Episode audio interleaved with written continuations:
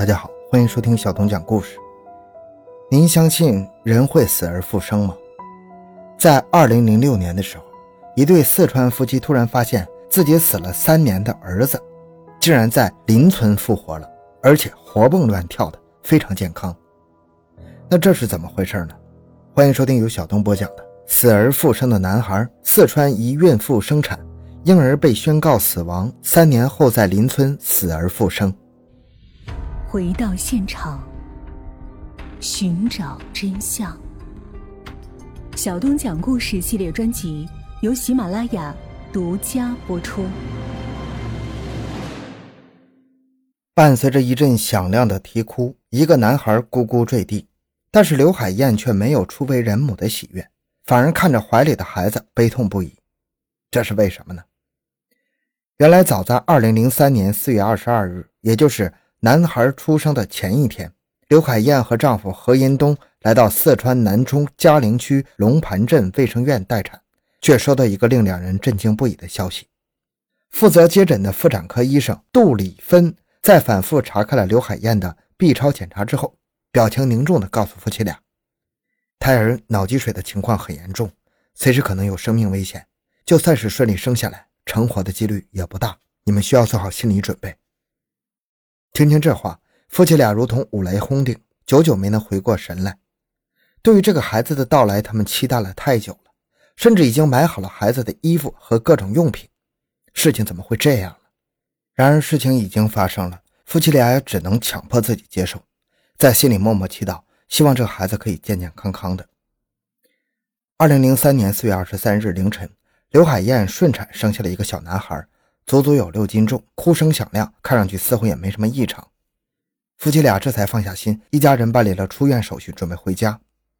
临走时，杜医生提醒两人最好带孩子去做个复查，这样也保险一点。四月二十四日，夫妻俩抱着孩子来到了南充市最好的医院，为孩子做了详细的检查。可是这个检查再次让夫妻俩的心提了起来。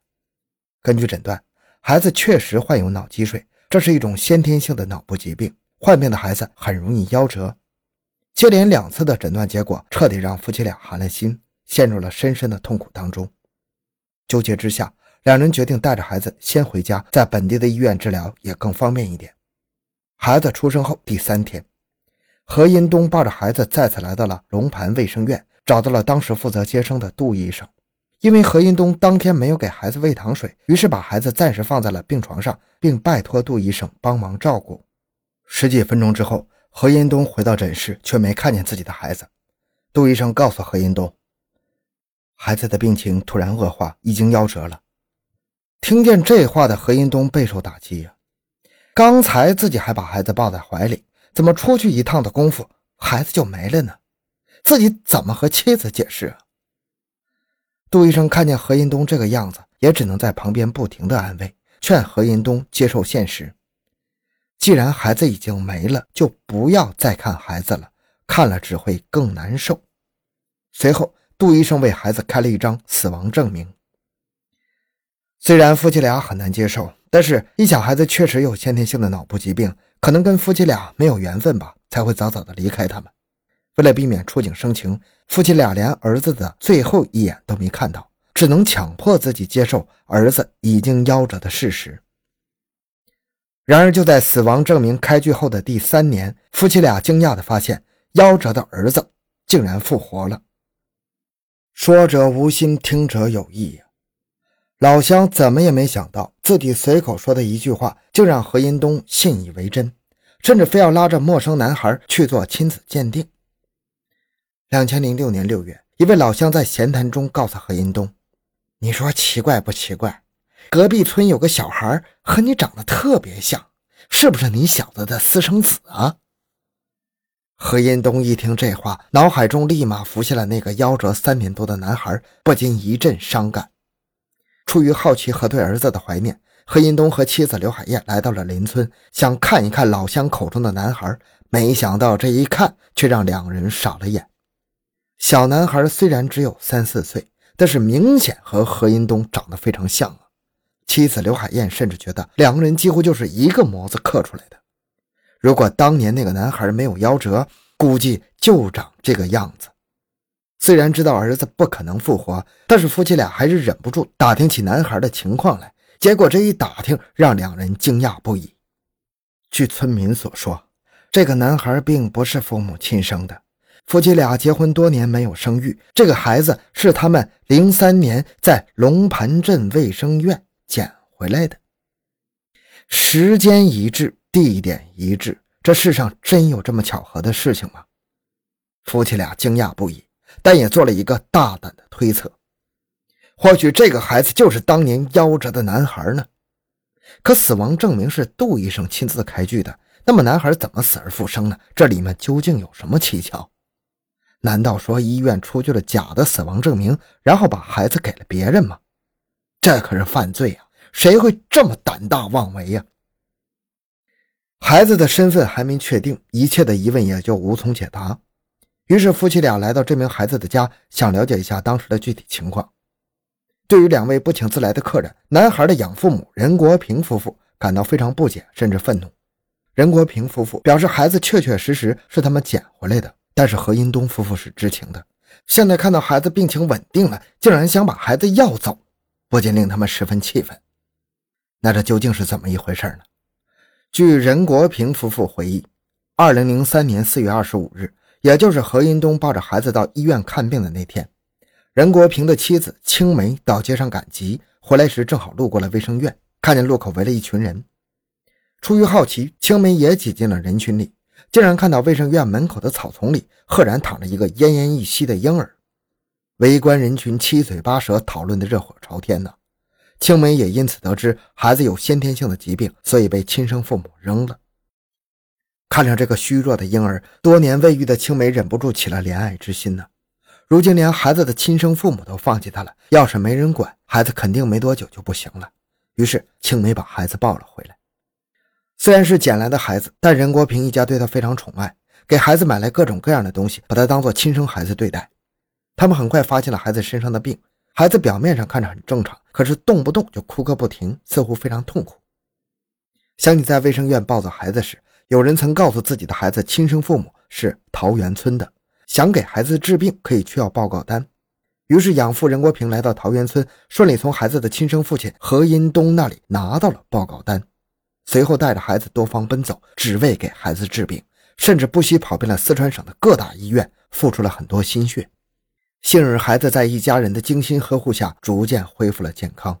但夫妻俩没想到，孩子的亲生父母竟然回头索要孩子，非常生气啊！养母青梅更是当着两人的面说出了自己的不满：“孩子有病，你们就把他扔了；现在看到孩子健康了，你们又想要回去，这实在是说不过去吧？”事情发展到这里，众人不禁非常疑惑呀。两对夫妻的说法完全是两个版本，究竟谁在说谎呢？面对这个孩子的来历，双方各执一词。一方声称是亲生父母故意把孩子遗弃，自己还拿到了孩子的 CT 检验报告；而另一方面则一口咬定孩子是在医生和养父母的串通下被拐走了。那么事实究竟如何呢？这个 CT 难道真是生父何银东交给任国平夫妇的吗？对于这一种说法，何银东夫妇矢口否认，表示自己之前根本没见过这家人，CT 报告一直都在院方那里，怎么可能交给任国平夫妇呢？一时之间，双方为了这个孩子争执不下，谁也不肯退让。两千零七年七月，刘海燕以杜医生拐卖孩子为由报了警，希望警察可以彻查此事。负责此案的陈警官在与多名有关人员的叙述中发现了一些疑点。作为孩子的亲生父母，在得知孩子夭折后，竟然连看都没看一眼，实在是不合常理。另外，任国平是在五名村民的陪同下向何银东要的报告，这五人都做了证明。经过对这五名证人的调查，警方认为 CT 报告确实是养父母从亲生父母那里拿来的，这就说明孩子的亲生父母早就知道孩子没有死，而是故意遗弃了他。对于这件事儿，杜医生也表示，孩子在生下来第二天就被抱走了，至于抱到哪儿，他就不清楚了。根据多方调查，警方最终排除了杜医生拐卖儿童的嫌疑，撤销了此案。但是这也令何银东夫妇气愤不已。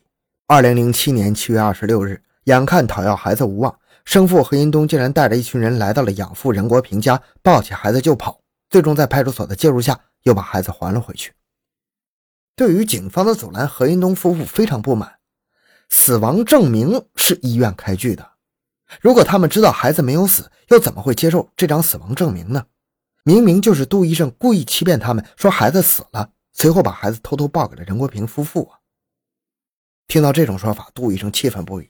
他承认，死亡证明确实是自己开的。当天，一个男人抱着一个婴儿进了诊室，但是婴儿的心跳已经停止了。杜医生也曾尝试过抢救，但是孩子一点都没有动静，于是为孩子写下了这张死亡证明。随后，这名男子抱着婴儿离开了。杜医生表示，医院是没有权利处理死婴的，都是家人自己处理。那么，杜医生所说的这名男子是孩子的生父何银东吗？杜医生表示自己记不清楚了，不敢确定。随后，警方查看了那张死亡证明，没想到上面写的名字并不是刘海燕，而是刘红艳。既然名字都对不上，刘海燕又是怎么拿到这张死亡证明的呢？警方对医院的相关记录进行调查，却没在医院查询到任何记录，这不禁令人非常奇怪。仅仅三年多，为何医院拿不出相关的诊疗日志呢？对此，院长表示，医院里患者多，医生少，门诊登记的信息并不全面。另外，医院是搬迁过的，可能资料有所遗失吧。虽然警方无法得知院长的这番话可信度，但是这张死亡证明到底是开给谁的呢？警方四处走访，却始终没有在附近发现一个叫刘红艳的人。就在调查陷入僵局时，刘海燕表示，这张死亡证明就是开给自己的。杜医生了解到她是第二胎，开张死亡证明就不用被罚款，而死后的孩子确确实实是由医院处理的。至于名字对不上，刘海燕认为是杜医生笔误，也就没有继续追究。事情发展到这里，再次复杂起来，究竟是谁在撒谎呢？孩子到底为何会到了邻村呢？大家各执一词，议论纷纷。然而不久之后，刘海燕却一纸诉状将任国平夫妇告上了法院，向其索要孩子的抚养权。那么，法院的判决结果是什么呢？由于任国平夫妇收养男孩后，并没有到县级以上的民政部门办理相关手续，所以他们的收养关系并不合法。但法官考虑到此事关乎亲情和伦理，一定要尽量缓和双方的矛盾，避免对孩子造成伤害。双方在调解的过程中情绪都十分激动。何银东夫妇威胁孩子的养父母把孩子还回来，如果不还，他们就跳楼。而任国平夫妇自然也割舍不掉辛苦养大的孩子，甚至把孩子藏了起来。负责此案的法官深感无奈，只能继续调解。历时八个月，双方终于达成协议。二零零八年八月八日，法院依法判决孩子由亲生父母何银东夫妇抚养，但他们也要对养父母的各种花费进行赔偿，共计八万元。二零零八年九月一日，孩子从养父母手里交到了亲生父母手里，这场夺子风波终于有了结果。但是人们心中始终有个疑问：那张死亡证明到底是怎么回事呢？事后。龙盘市卫生院的原院长被撤职，负责接生的杜医生也被停职了半年。然而，孩子究竟是被亲生父母遗弃了，还是接生医生和养父母串通好抱走了？